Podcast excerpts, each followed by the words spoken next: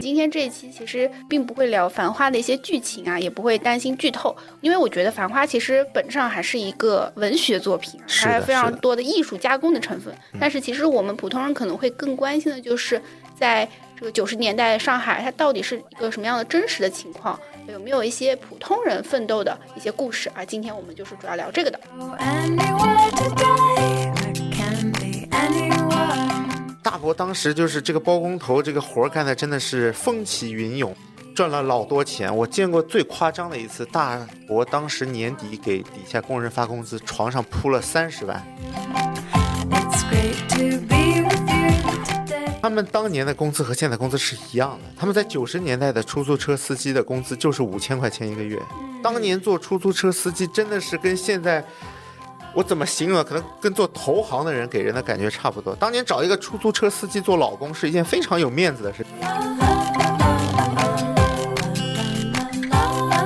所以，我爸也因为没有啊过早的参与地产的投资，所以这个钱呐、也就固定在那个时代了。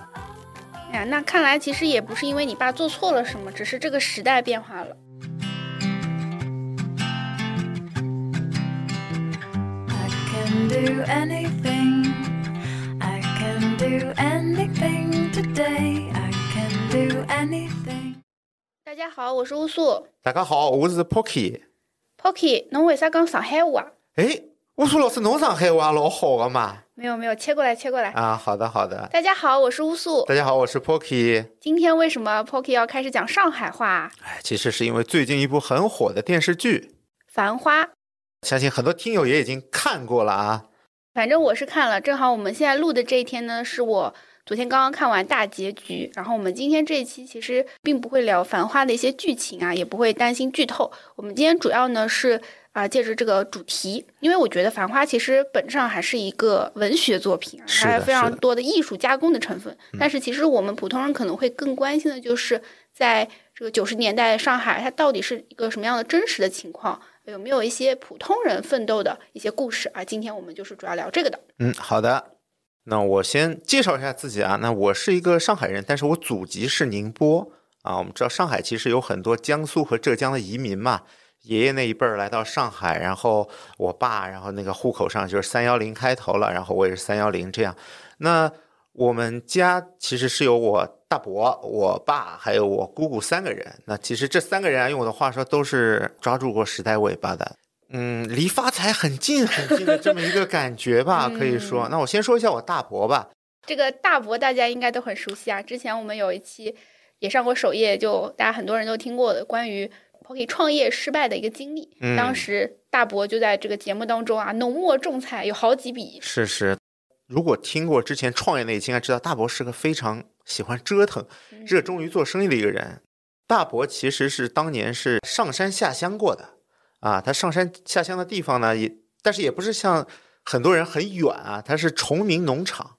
上山下乡这个背景要不要跟咱们听众交代一下？因为上我担心有的小朋友可能都不了解这是啥概念。啊，上山下乡就是当年鼓励知识青年到农村去和嗯劳动人民同吃同住同劳动，就是有一些你高中学历啊，就是会让你去各个地方的乡村啊，去参与农村的建设。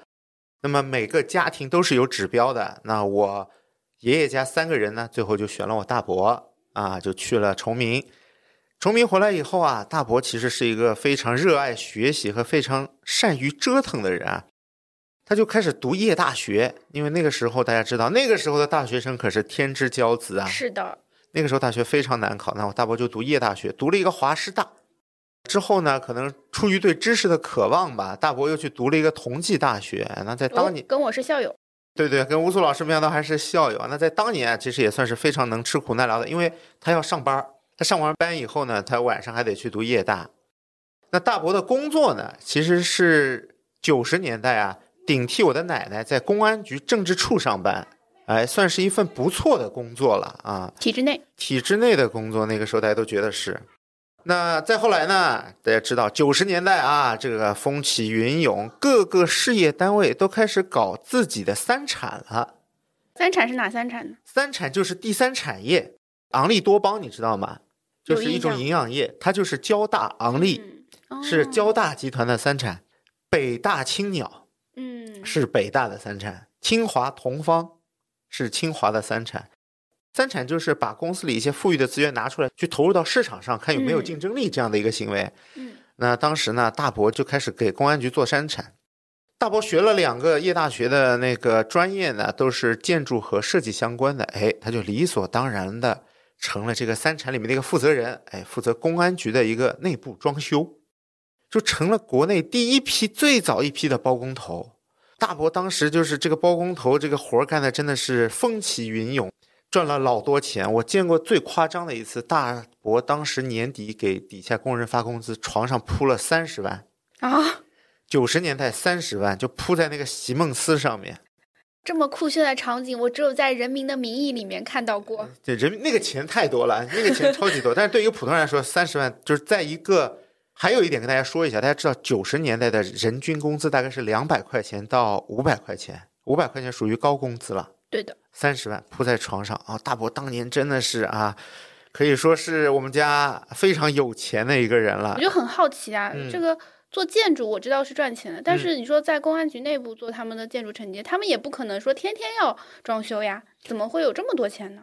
公安局也有很多自己的事业单位，哦，就在啊不同的系统，对对，它嗯不是装修一个公安局，啊是所有的公安局。它是承接整个系统的所有的建筑。对对对，吴总老师说对了，哦它是接了这个系统的所有的装修的业务破天的富 贵呀、啊。对，然后呢，大伯那时候我们家那个还几代人住一起，那个时候房子小嘛，就是有一个老公房，那个老公房，我估计买的话，在当年也不是很贵，可能也就十几二十万。大伯装修这个老房子花了十八万，哇，在当时是足以买套房子的价格了。呃，我们如果家里有经历过九十年代的人，你可以去问他一个事儿，他们会跟你说，当年什么都贵，最便宜的是房子。为因什么呢？因为当时的房价首先很低，第二是你的单位会给你发，哦，当时没会有分私房子，对，当年是没有那个私企的，大部分都是事业单位。嗯，事业单位会根据你的工龄、你的表现就给你分房子。那个时候对是没有人买房子的，而且那个时候大部分人的想法是，我这套房子我要住一辈子的，嗯大家是没有频繁换房子的想法，所以以一就好套好装修。装修到极致啊，就十八万。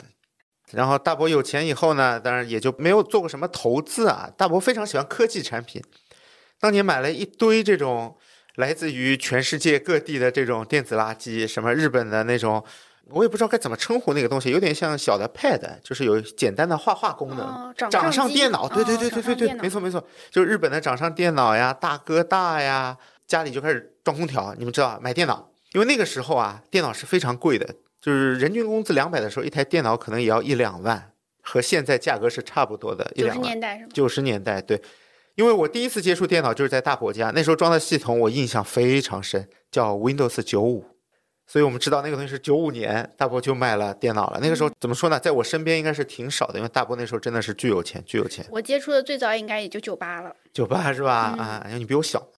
大伯那时候还买了大哥大，大哥大那时候老贵了，你们知道，啊大哥大那时候一万块钱一个大哥大，是在《繁花》当中，其实也有体现啊，只有老板这个层级的人才会有大哥大。而且大哥大是双向收费的，打电话的人要交钱，接电话的人他也收钱。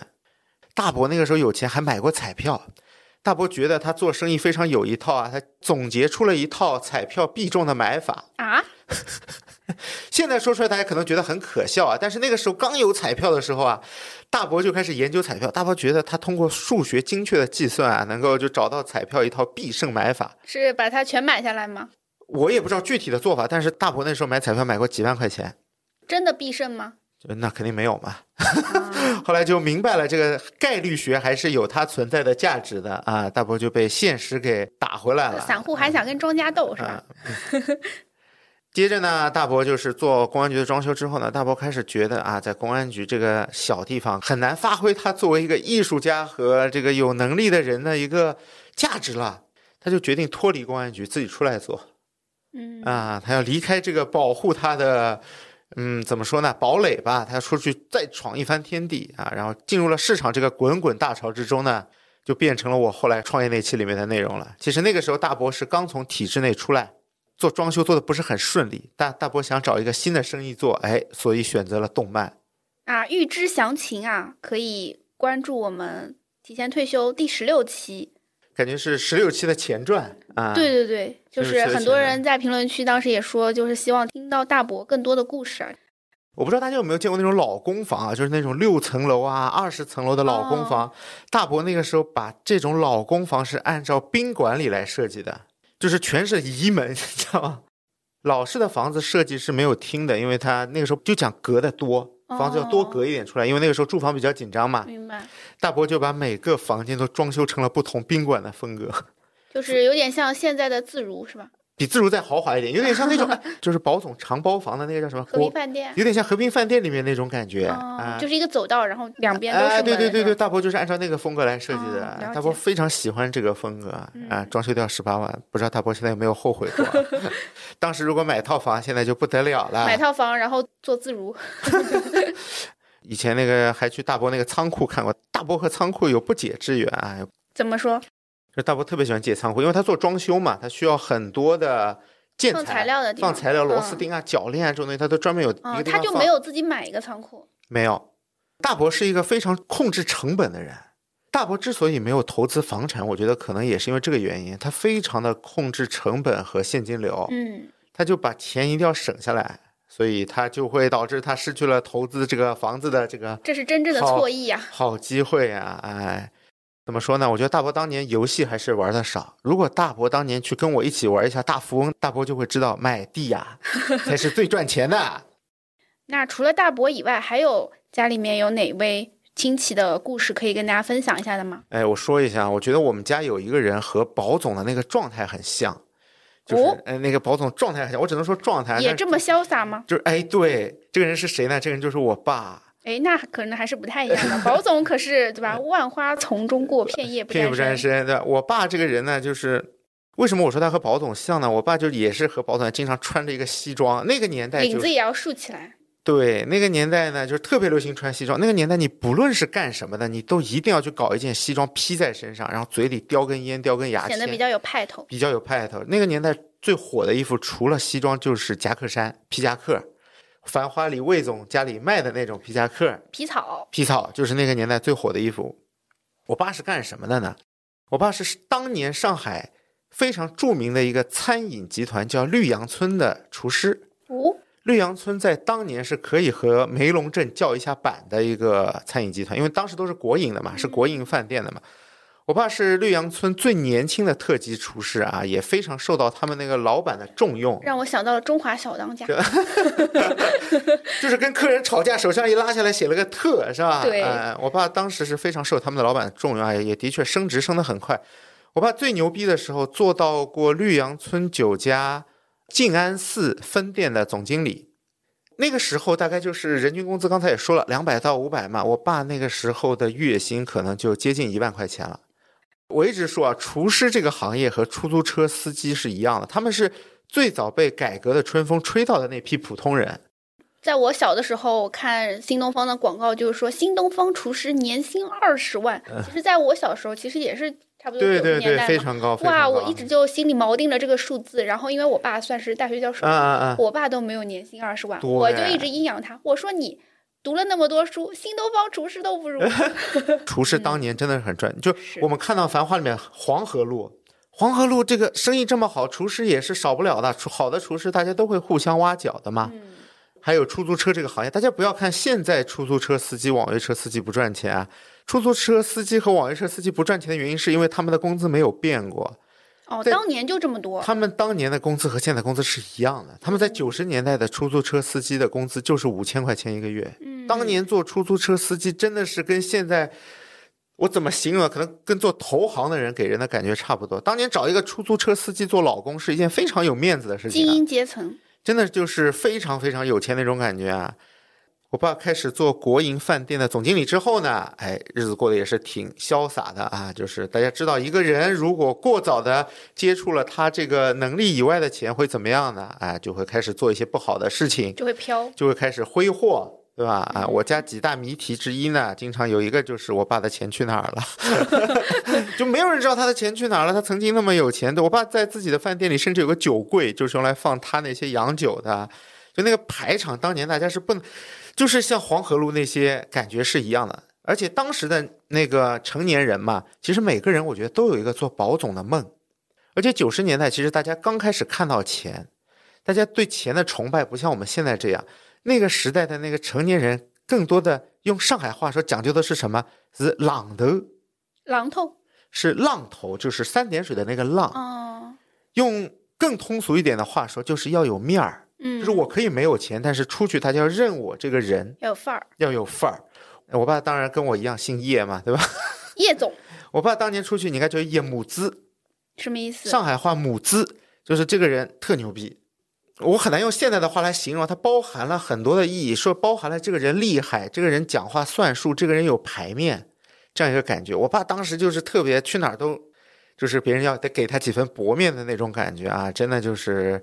所以我说他为什么像保总呢？就是这个感觉，但是肯定不如保总那么厉害嘛。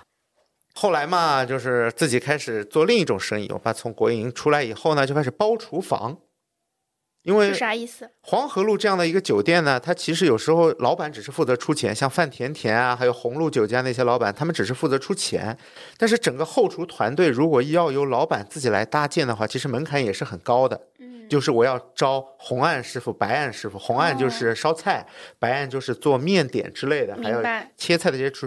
于是他们会用一些更省力的方法，就是我把整个厨房包给一个有经验的厨师，就是厨我跟房团队的外包，嗯厨房团队外包，你来替我负责整个厨房的一个餐品的控制，嗯，我来出钱，然后赚了钱我们分钱嗯。哎，我爸就开始干这个生意了，明白，更有钱了相。当于是一个饭店的大股东，对，相当于是拿干股嘛。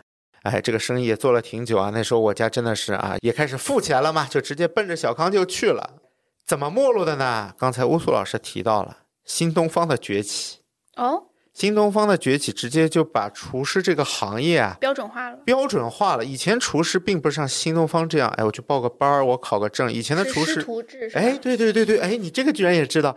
以前的厨师和现在大家知道那个德云社一样，它是师徒制的，是有一个非常繁琐的拜师的呃流程这的，样就确保他们的技艺其实是不流通的，不流通的，对，是有传承的。对我只会把那些最核心的这种流传下来的东西，只告诉一两只个传人，自己人，只传自己人。是有师，我爸那时候还有师兄这师就弟叫嘛，行业壁垒。行业壁垒就被新东方这么一下就给突破了啊、嗯新东方让大量一些能标准化的东西都标准化了嘛，就厨师这个行业不再神秘。所以当初你想，新东方培养出来的厨师都能拿一年二十万，那我爸那个级别在当时年其实是拿的更多的嘛啊、嗯，是的，所以我爸也因为没有啊过早的参与地产的投资，所以这个钱呐、也就固定在那个时代了。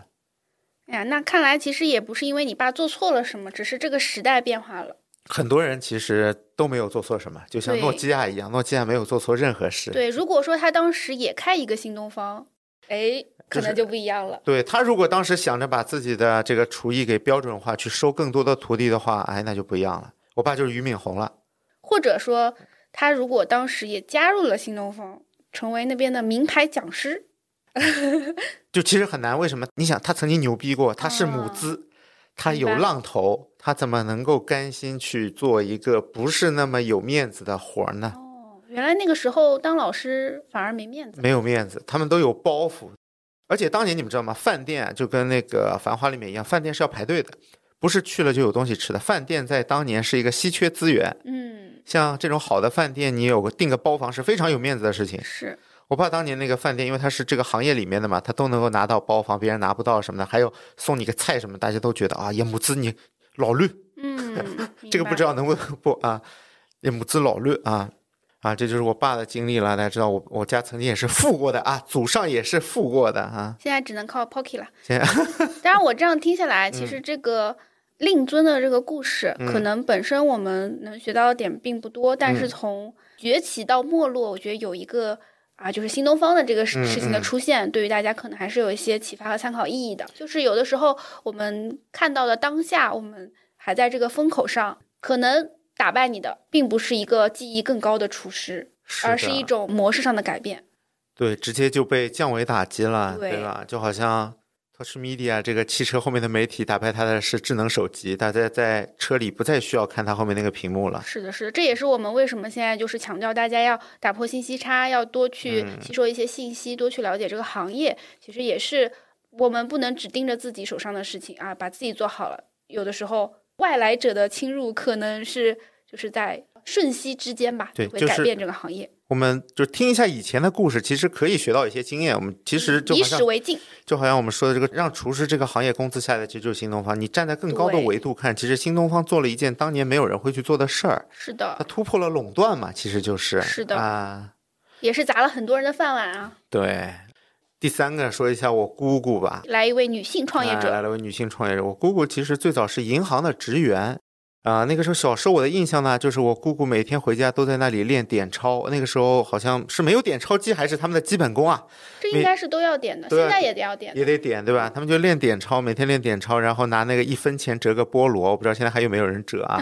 你看到有过吗？画面了，你看到过吗？那个黄颜色一分钱折个菠萝啊一，种最早的纸工，就是乌苏老师很喜欢做的那种，就是手艺活儿，哎手艺活儿啊、然后呢，那个时候发生了一件事儿，就是银政分离。哦，这个展开说说。银行和证券那时候要求剥离，嗯，就那个时候大家知道银行比较好，然后打算把证券单独剥离出来。这个行为有一点像当年的邮电分离，当年的邮电局是一家，邮局和电信是一家。但是后来邮电分离以后，基本上是等于把最赚钱的业务全部剥离出去了。但是也是没有想到，因为当年大家还是在寄信的，也没有想到邮局会变成现在这个局面嘛。银证分离当时也是一样的，就把银行、证券分离出去，因为证券属于一个比较新兴的产业，嗯，而且我们看《繁花》也知道，最早只有八个股票。娘娘是毅然决然的选择了去证券交易所。娘娘是申银万国这个上海自己的交易所的前五十名员工。哇哦，嗯，然后那天我跟他聊了一下，我说：“哎，你看那个《繁花》，他们抢购认购证，我们家当年买了没有啊？是不是我们家也错过了这样一个机会啊？”娘娘用上海话跟我说：“妈，阿拉一下马哥啊不？” 呃，翻译一下就是以前是买过的，他说，首先否定了我，他说不是的，我们家当年是买过这个认购证的。嗯哎，我说为什么我们家没有像宝总这样就发财了呀？他说，首先啊，这个认购证当年还挺贵的，三十块钱一张，啊没像宝总有那么一柜子。对，不像宝总有那么多钱。而且呢，因为我们家当年买，但是买的不多，然后这个认购证当年中签率啊。双数比较多，我们家开出来的全是单数， 啊，还有这个说法呢？有这个说法的。然后就买的股票也不是很多，所以赚是赚了一点点小钱啊，可能就是收益非常有限。然后就我就具体聊了一下认购证这个事儿，哎，我说认购证这个事儿当年是怎么回事儿？人家就说当年这个认购证就跟现在打新股一样，你得先去买认购证，然后他开奖，开奖开出来的号码，你才能凭着这张中奖的认购证去买一个指定的股票。也有点像买打新房子，呃，对，有点像买房子的，嗯，需要嗯有一个资格。对。那么这个认购证啊，当年三十块钱一张，对普通人来说啊，其实还是挺贵的。嗯，而且你买不中的话呢，这个钱就打了水漂了。而且你中了的话呢，你还得拿出钱来去买那个股票，对，它只是一个入场它券。只是一张幸运彩票而已，对吧？当时很多人其实是不敢买这个券的。你想，一个月你工资才三百块钱，你拿你买十张不就没钱了吗？嗯，呃，然后娘娘跟我说，当时他们证券交易所的人是非常乐于推销认购证的。哎，我说为什么呀？他说推销一张三毛钱，三十块钱你能够提成三毛钱，嗯，所以当时很多人啊，就特别乐于去线下推销这个认购证。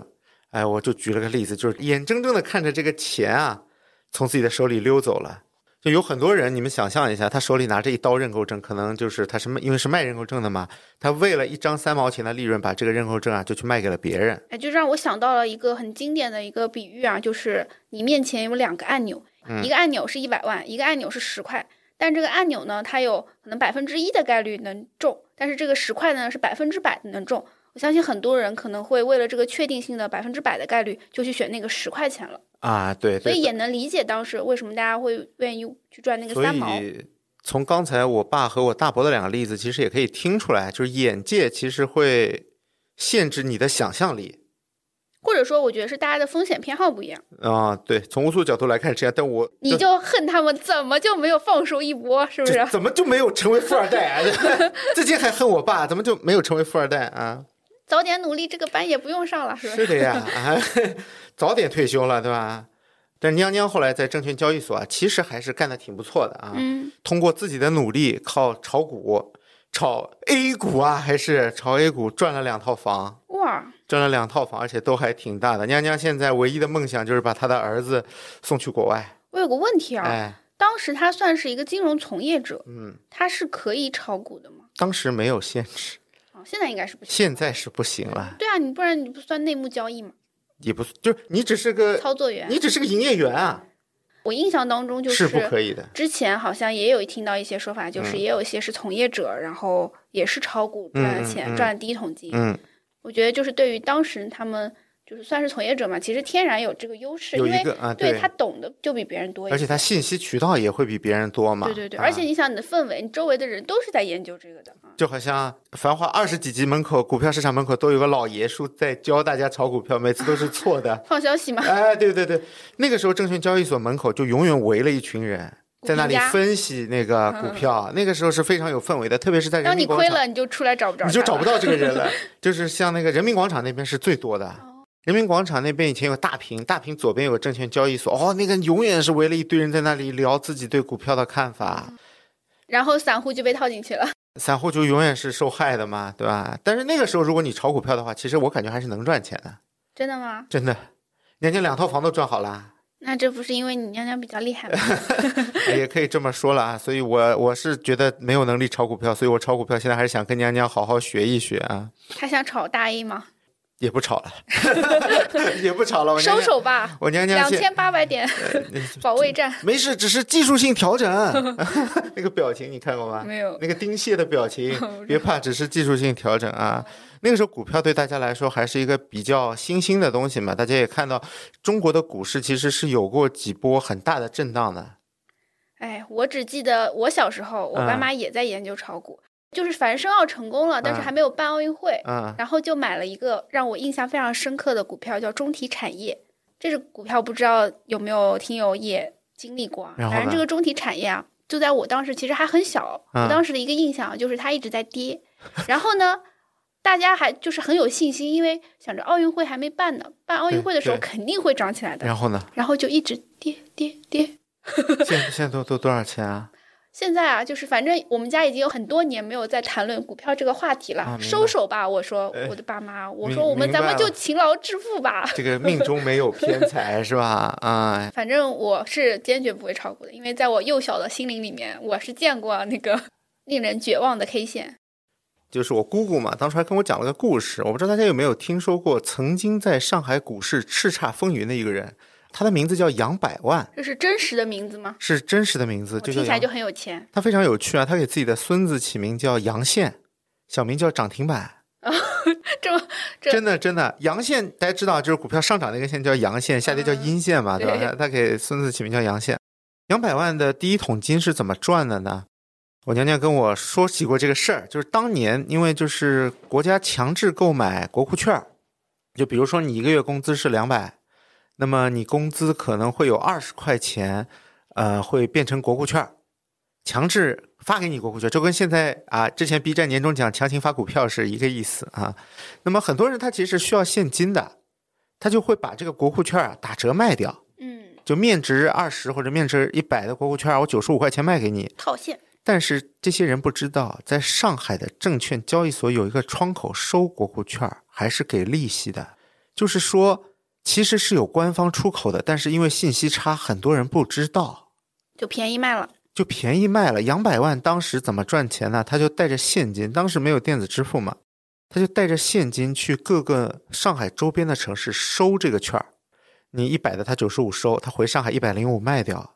让我想到很多人九十五块钱收一百元京东一 E 卡，如果说京东有一个官方窗口是一百零五块收这个那京东一卡，怎么可能呢？呃那怎么可能？假设嘛假设是的嘛，其实是类似的意思嘛，对就是你对九，但是他这个你想，他这个就是现金直接套利啊。嗯，用我娘娘话说，其实也是辛苦钱，因为就坐火车，倒每爷嘛就倒爷。这我感觉这个就是叫当时应该被称为投机倒把，他就是这么赚到第一桶金，然后他就拿那个赚到的钱买认购证，然后就发的财。懂了。当时其实我觉得信息差是一个最牛逼的东西，当然现在世界也是啊。当时的信息差真的是直接变成真金白银，他是这个行业的从业者是吗？他不是这个行业，他是上海人，他知道有这个窗口，但是外地的可能不知道。懂了，懂了。所嗯以难怪上海人有优越感呢，是不 是？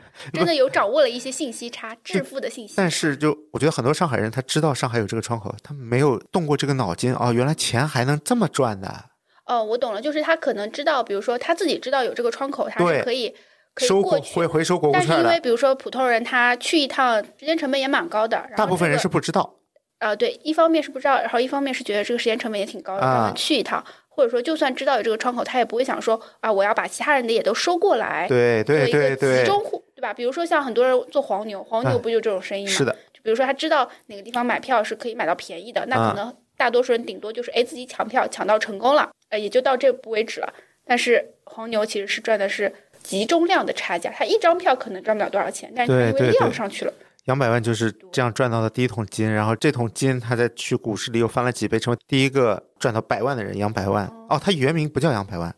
当时你知道万元户都是很牛逼的啊，当时万元户是嗯是一个荣誉称号啊，一万元存款留念是吧？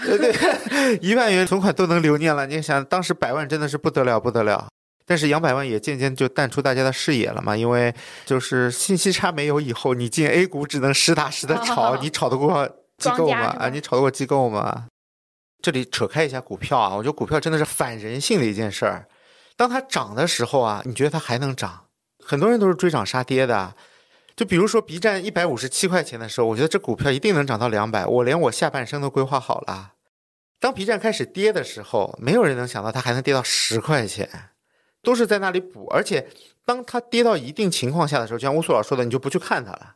我们聊回九十年代吧，好吧？ 好的，而且九十年代其实有很多地方很有趣，我周围有看到过很多叔叔阿姨就一夜暴富、一夜清零。大家知道九十年代做生意的人其实特别少的，因为那时候还没有开始下岗，嗯，大家还都在老老实实的上大班，家都在老老实实上班。那个时候是不流行做生意，但做生意真的很赚钱。家里有个邻居就是摆摊卖水果，哇，卖水果都巨赚钱，你们知道吗？哦他装了我们那个楼里第一台空调。那个时候装空调是很有钱很有钱的好人，啊奢侈哦，九十年代什么都贵，九十年代的空调也是四千块钱啊，但是你嗯工资是两百块钱哦。九十年代的电脑是一万块，手机也是一万块。大家电了，对，大家的那个时候装空调，普通人家是用不起的。还有个是什么原因呢？会跳闸。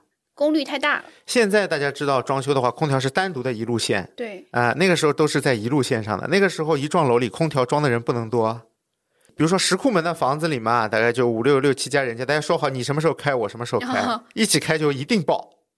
就那个人卖水果赚了，真的是第一桶金，就眼看着就是慢慢做大，后来去卖金饰，开了个金店，然后赌博也是输的血本无归，就真的一哦夜，赌清零。博输掉了，对对，那是自己作，那个时候钱来的太容易，那个时候赌博真的很多，那个时候赌博真的很多，所以周围赚钱也不是好事儿。你看，就是过早赚到了自己这个能认力知外以钱，外的哎钱，，对，就很容易没有啊、后来，但是啊，人真的是有命这个东西，他赌博输完以后啊，他家拆迁了。哦，他分了五套房， 人生大起大落这个事儿，所以我看玄学有时候我就会很想看这种很有趣的命格，嗯哎，他的命里为什么会这么丰富多彩啊？这让我这些励志的话又说不出口了。来，先本来说吧，想先说，本来想说咱们还是勤劳致富，脚踏实嗯实地地，结果哎一拆迁，对吧？啊、这泼天的富哎贵怎么就轮不到我呀？对我家怎么还不拆 呀？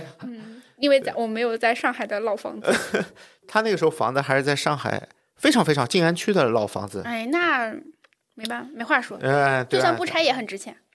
就但是石库门嘛，就很破，你住的话你很难受，但是一拆就很有钱，我对石库门的印象应该是来自于韩寒还是谁，嗯。对吧？当时有写到三三重门那个小说里边好像儿是吧？对对对啊对啊啊！大家现在去吴江路旁边有一个地方，跟大家说个段子啊，就是那个时候我们家住在那个吴江路旁边，那个地段非常好啊，叫南京西路那儿。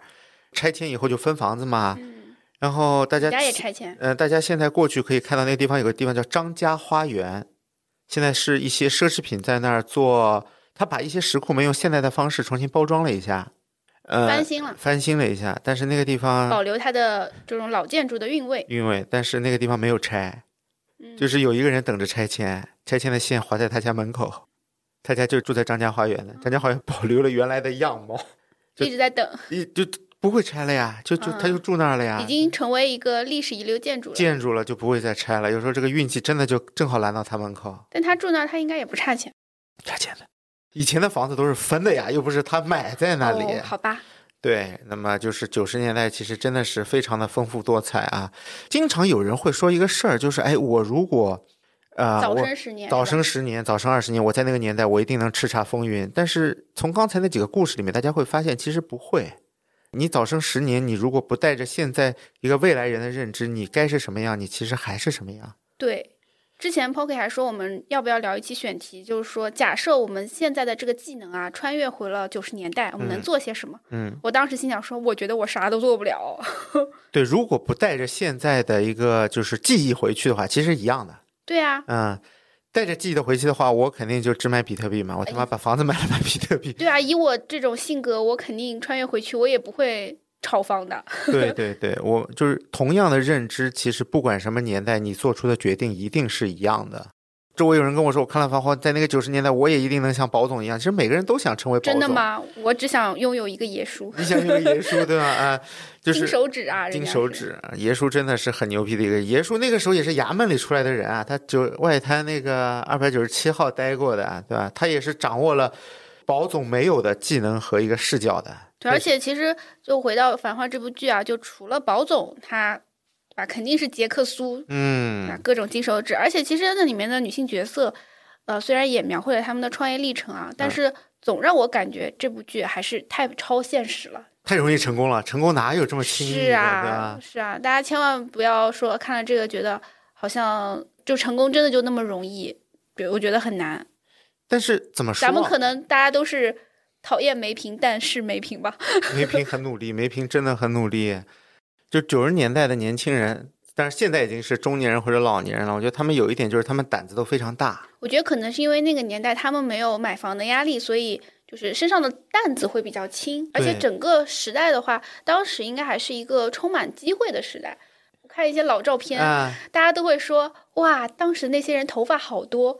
面色好红润，感觉精神状态好好。就当现在大当家都被工作吸干当了当精年年气轻人的那个风貌啊，女性就流行穿那种宽肩的衣服，肩膀就是啊毛阿垫密肩嗯垫肩，就每个人都像这个《七龙珠》里面那个护肩一样那么宽大。男性都喜欢穿西装，那个时候还流行穿一种叫太子裤的裤子，是啥意思就啊？裤子上有很多褶，在腰部有很多的褶，俗称太子裤。然后底下不管你干什么的，你厨师也好，你是老板也好，都是这个打扮，白衬衫、西装，戴一副墨镜。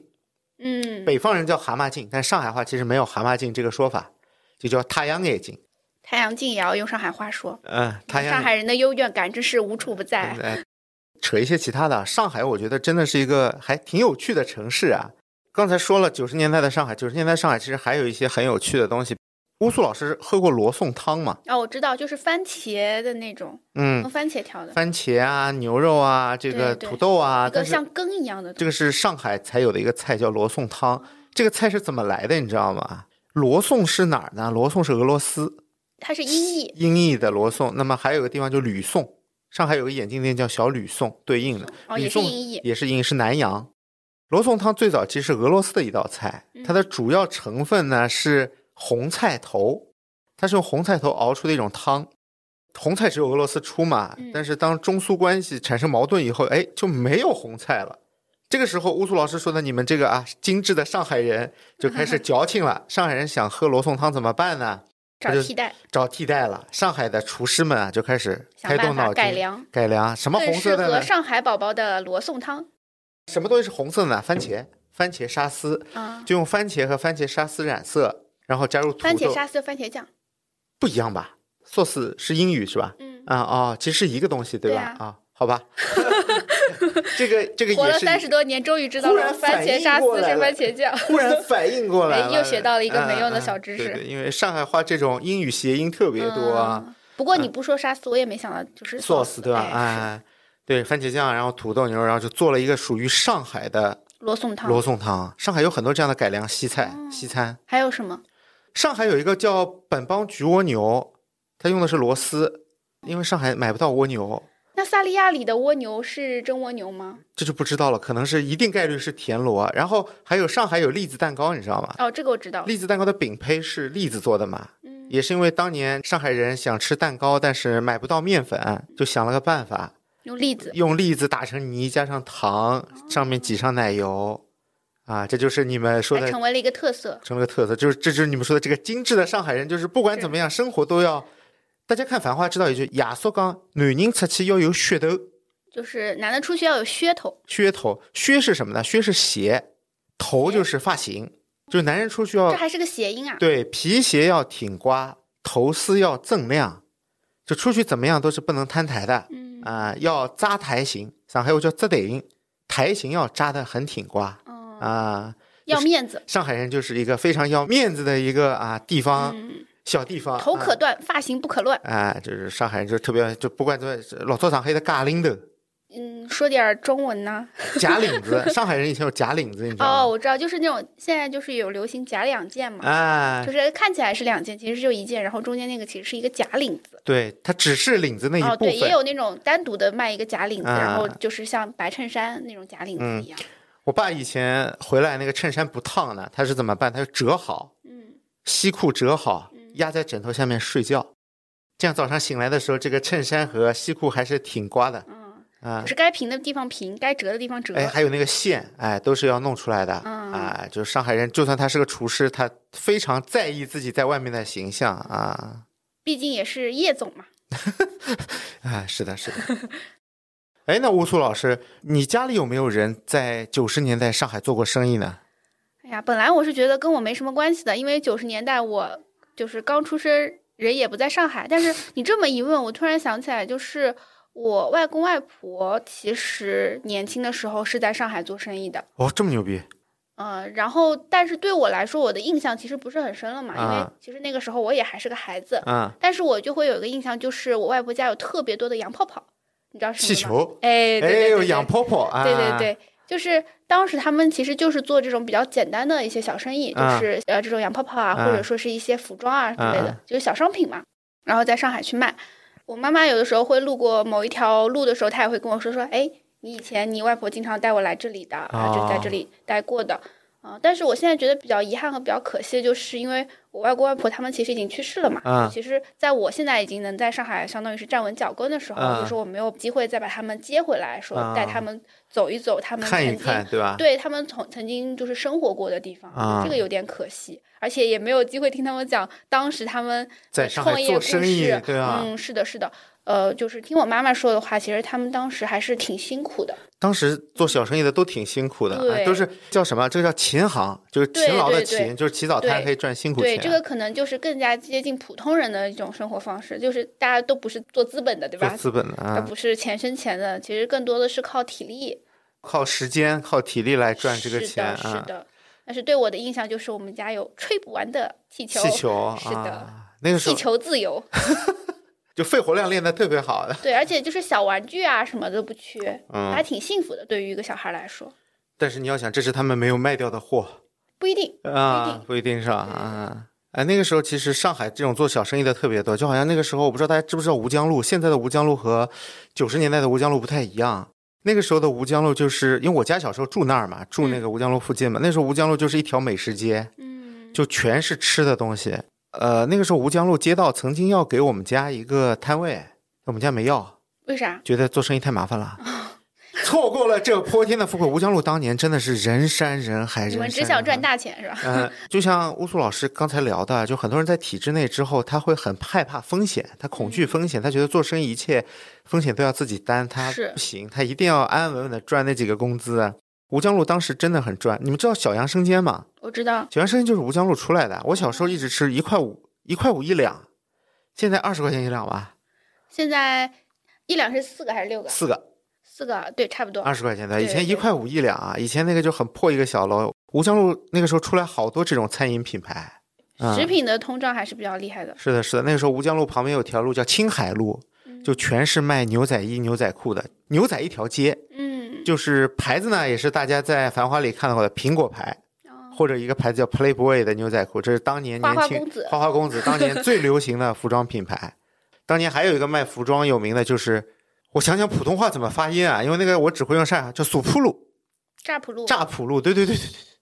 乍浦路也是上海当年的山寨服装一条街，都是嗯因为刚才说了嘛，九十年代什么都贵，衣服什么，呃，那个梦特娇一千块钱一件，对吧？但是嗯大兴的只要几十块钱一件，卖那种山寨品牌的就出来了。对，嗯，而且除了黄河路以后以外，那个时候还有哪条路上吃的多呀？好像也是乍浦路，四川北路，四川北路不多的，四川北路是造起来的。四川北路那个时候有句广告语叫什么？流连忘返其他路，买卖请到四川北路，它是后面造起来哦的啊。我应该是在弹幕当中看到的，对这的些信息我都是从弹幕中学的。啊，对对，当年黄河路真的是啊，找一家饭店很难，能约上包厢的，就是上海话说叫有点立生的人，嗯猎生。哎，我觉得大家可能会有一个好奇的点，就是关于上海，因为上海我嗯觉得它的区域文化还是蛮有特色的，嗯就是比如说嗓有子个够，舞子哎，够对，上肢脚、下肢脚，哎，这些的 p o k e 可以跟大家介绍一下吗。啊！大家经常会听到有人聊嗓子够，舞子够。对，上肢脚其实感觉就是上等人的意思。其实上只脚这个下只脚是以前老上海的租界来说的，嗯，住在上只脚是看不起住在下只脚的人的、啊上肢脚就听起来就是感觉好像更优越一些。上只脚的人住户呢，一般是来上海比较早，或者是有一些家底的上海人住的地方，比如思南路啊嗯，那种有梧桐的那种路梧桐区嗯梧桐区啊，这种都是我们不说租界啊，就是在梧桐区住的人被称为上只脚，因为那些人可能自己那个洋房可能就是他自己家里的，他爸爸是老开，他是小开，你们知道吗？就是上海至今有一些老开了，嗯，就他当年是小孩子，他家是靠租钢琴活着的，哦，那种三角钢琴很贵的，但是一般有些地方他不会买，他会租，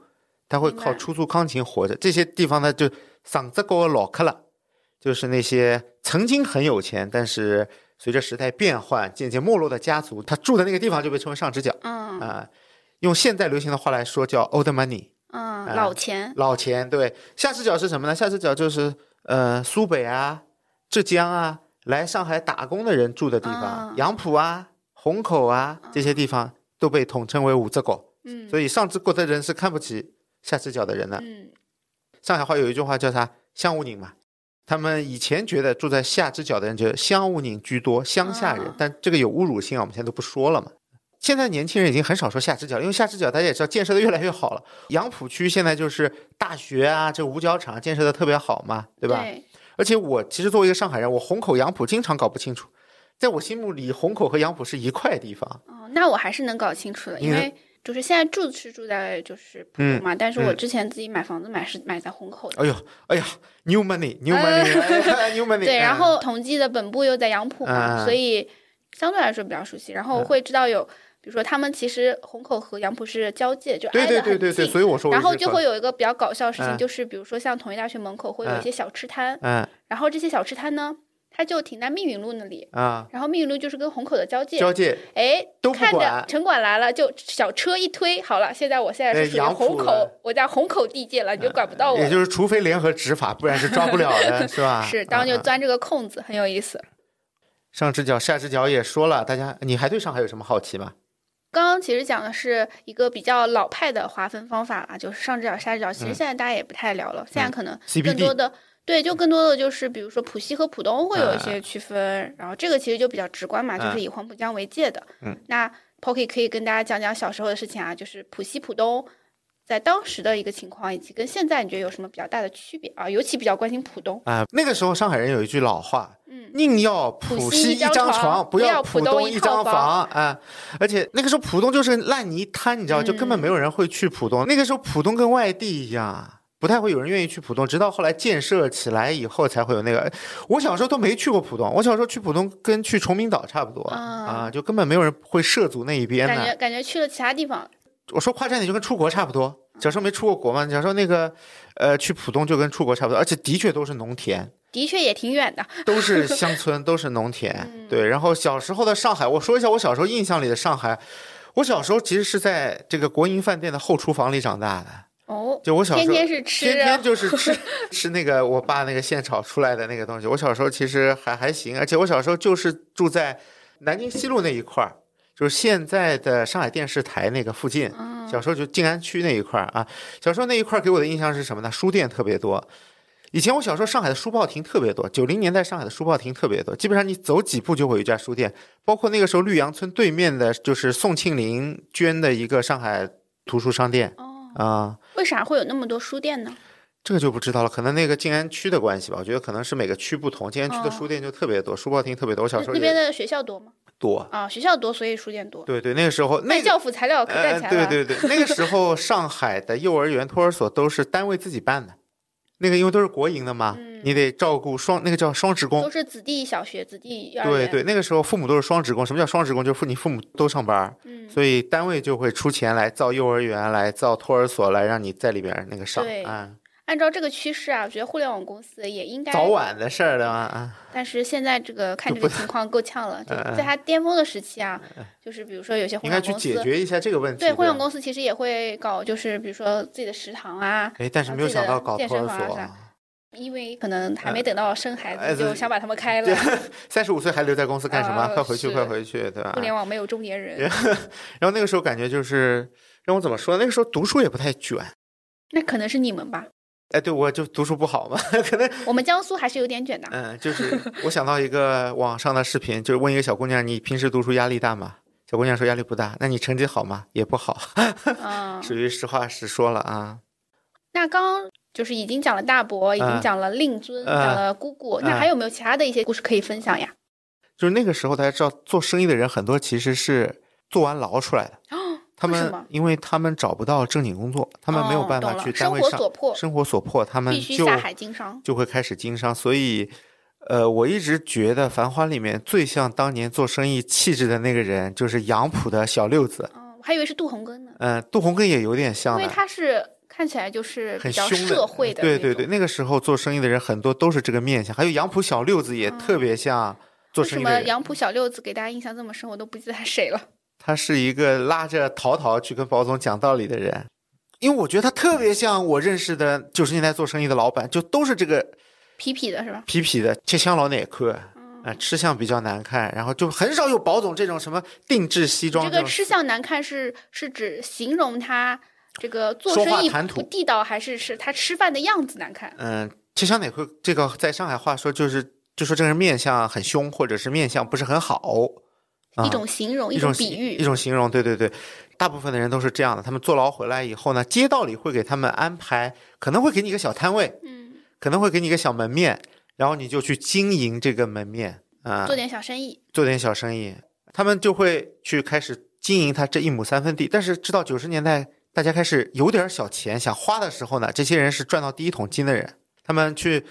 这个诸暨啊，这些地方批些服装啊，就很容易起来。你就看到这个人，你上两个月看到他还穿的破破烂烂的，这个月就手里拿了个大哥大。嗯，但是即使是这样，那些在体制内上班的人也是不愿意出来做生意的，因为他们看不起生意人，对我感觉好像也是，就是是吧？在小的时候吧，就嗯大家会觉得有一个班儿是比较体面的事情，对对对啊，你对嗯可以领工资。对但是如果说你是要自己去做生意，去倒腾点东西啊，尤其是你要卖东西给自己身边人，嗯感觉还是有点不太体面。就没有那么光鲜嘛，对吧？对那些人虽然有钱，但是没有了面子啊，就可是能还是比较传统的士农工商的这种文化会沿袭。嗯、对他们那个时候没有那么崇拜钱嘛，那个时候嗯对钱的崇拜没有那么多，就是大家的嗯也不花钱，对大家没地方花，所也以也不买房，没有房贷的压力，对吧？对只要吃饱吃好就可以了啊。所以最先增长起来的欲望是吃嘛，所以黄河路那时候大王蛇会那么火嘛嗯啊、现在还有卖大王蛇的。只能偷偷的买，哎，我下次请你去吃 大王 蛇，我找到了一家还可以。厉嗯，害了。最后还有个想讲的就是《繁花》这部电视剧，它为什么选在九三九四这个年代来对，它一直有非常大的字幕去强调这个时间节时点。间节点，因为那个点是我觉得每个上海人可能觉得最快乐或者是正向幸福走的时候。哦，这之后发生了一件什么事儿呢？下岗，九四年吗？九四年开始下岗潮逐步扩展到全国。哦啊为那个啥呀？那个时候就国有体制改革嘛，哎，哦对宝总对对其实提过，他把国有制变成股份制嘛，对，对吧？在剧里面也有一些体现。啊也也有一些体现的。如果这部电视剧再往后面拍，其实就会进入下岗潮。当年哦上海的用工人口是全国的百分之一，但是上海承担了百分之六的下岗人数，全国百分之六下岗人数。嗯，因为当时很多人都去上海发展，对对，上海那时候下岗是特别严重的。好，那么这波下岗人员其实是给上海带来了又一波的经济成长的，因为他们都开始找生意做嘛，对，对吧？促进了这个啊这个市城场市活发力，嗯市场的活力和市场的发展啊，就是不只是这种大哥型的人需要是需嗯要自己做生意了。嗯、连小老板也开始出来了嘛，会有各种各样的小老板开始出现了。哎，那这么一想，突然觉得我们现在这个时间节点跟那个时间节点也会有一些类似的地方，因为现在其实很多人也是因为可能是互联网的那个，啊对对对，一些一些行业的变化，所以从上班族变成了就小老板，嗯然后或者说生意人，其实开始去主动的去寻找一些出路和转机。哎然后这个时代，在我看来，其实也并不一定是一件坏事。对从个体的角度来说，你从拿一个拿死工资的人，你可以开始去积累自己的一番事业。那对于整个大的环境来说，也是可能以往大家其实就是在啊、公司里面想着就是升职加薪往上卷，但是现在其实大家会有更开阔的一些方向，可以去做一些更加精细化的服务。哎，这个说不定也是一件好事。就给市场注入了活力，会有对就每个人都像一个细胞，然后组合在一起，可能会研发出一些新的东西来是嘛。的，是的。对吧所以我觉得啊大家大可不必太过悲观。说不定啊，就几十年以后会有另一部类似于《繁花》这样的电影来讲述这个嗯曾经辉煌的时代和这些这个时代里的人。嗯，那如果要起一个名字叫什么呢？你觉得叫什么好？让我想，繁花，繁对简，花对草。 剪草。开玩笑，开玩笑啊！然后最近我还看到有一部好像也是九四年的一个电视剧，叫《古风》，是吧？对，潘虹主演的，然后男主我记得很老是刘青云嘛。哦，这个是讲什么的呀？听起来感觉好像也是哦这股不市，这个也是讲和《繁花》同一个时代，但是他瞄准的人群啊，是一群里弄里的普通人。在那个里面，你会发现他们住的就是所谓的石库门。那个女主是潘虹嘛，她是一个公交车的售票员。大家知道售票员吗？知道就是《繁花》里面宝总的初恋就是、哦啊，杜鹃啊，啊，公交车售票员。啊，那个公交以前的公交车都是有售票员的，而且以前公交车也不是统一售价的，你去不同的地方，车票会分成两毛、五毛和一块。然后潘虹呢，那个时候也是认识了一个香港回来的年轻人吧，那个年轻人就是刘青云扮演的那个角色。他来上海以后呢，他因为在香港没有钱失利了啊，然后他来上海租了潘虹的房子，哎，他发现了上海有股票这个东西，他就用着一个降维的啊，从高端市场来的这么一个思维开始运行上海的股票啊，也是赚的一个盆满钵满。其实和《繁花》的时代点是差不多的，但是一个更写实。王家卫那个加了一个特属于墨镜王的滤镜嘛，而且他是从一个老板的角度切入的。明白。嗯潘虹就从一个啊公交车的售票员开始带着街坊邻里赚钱，然后成了一个所谓的女老板，然后就开始和家庭有矛盾了嘛。嗯，结局肯定是大团圆结局嘛，肯定就是啊，最后不再参与股市的这个赌博行为，我们一起来包饺子。就就是类似于包饺子，最后钱都输完了。明白。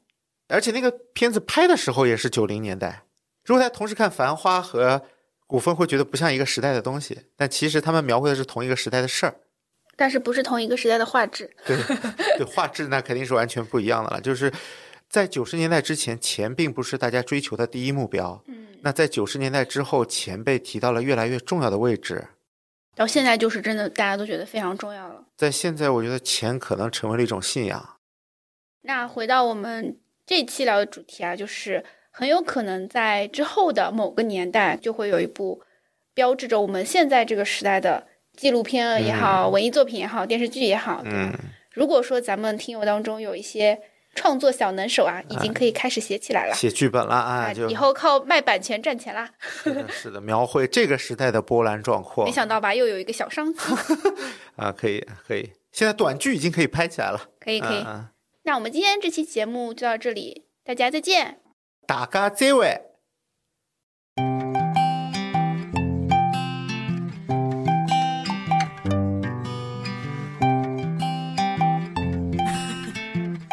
感谢收听到这里。如果你来自小宇宙，欢迎在评论区和我们留言互动。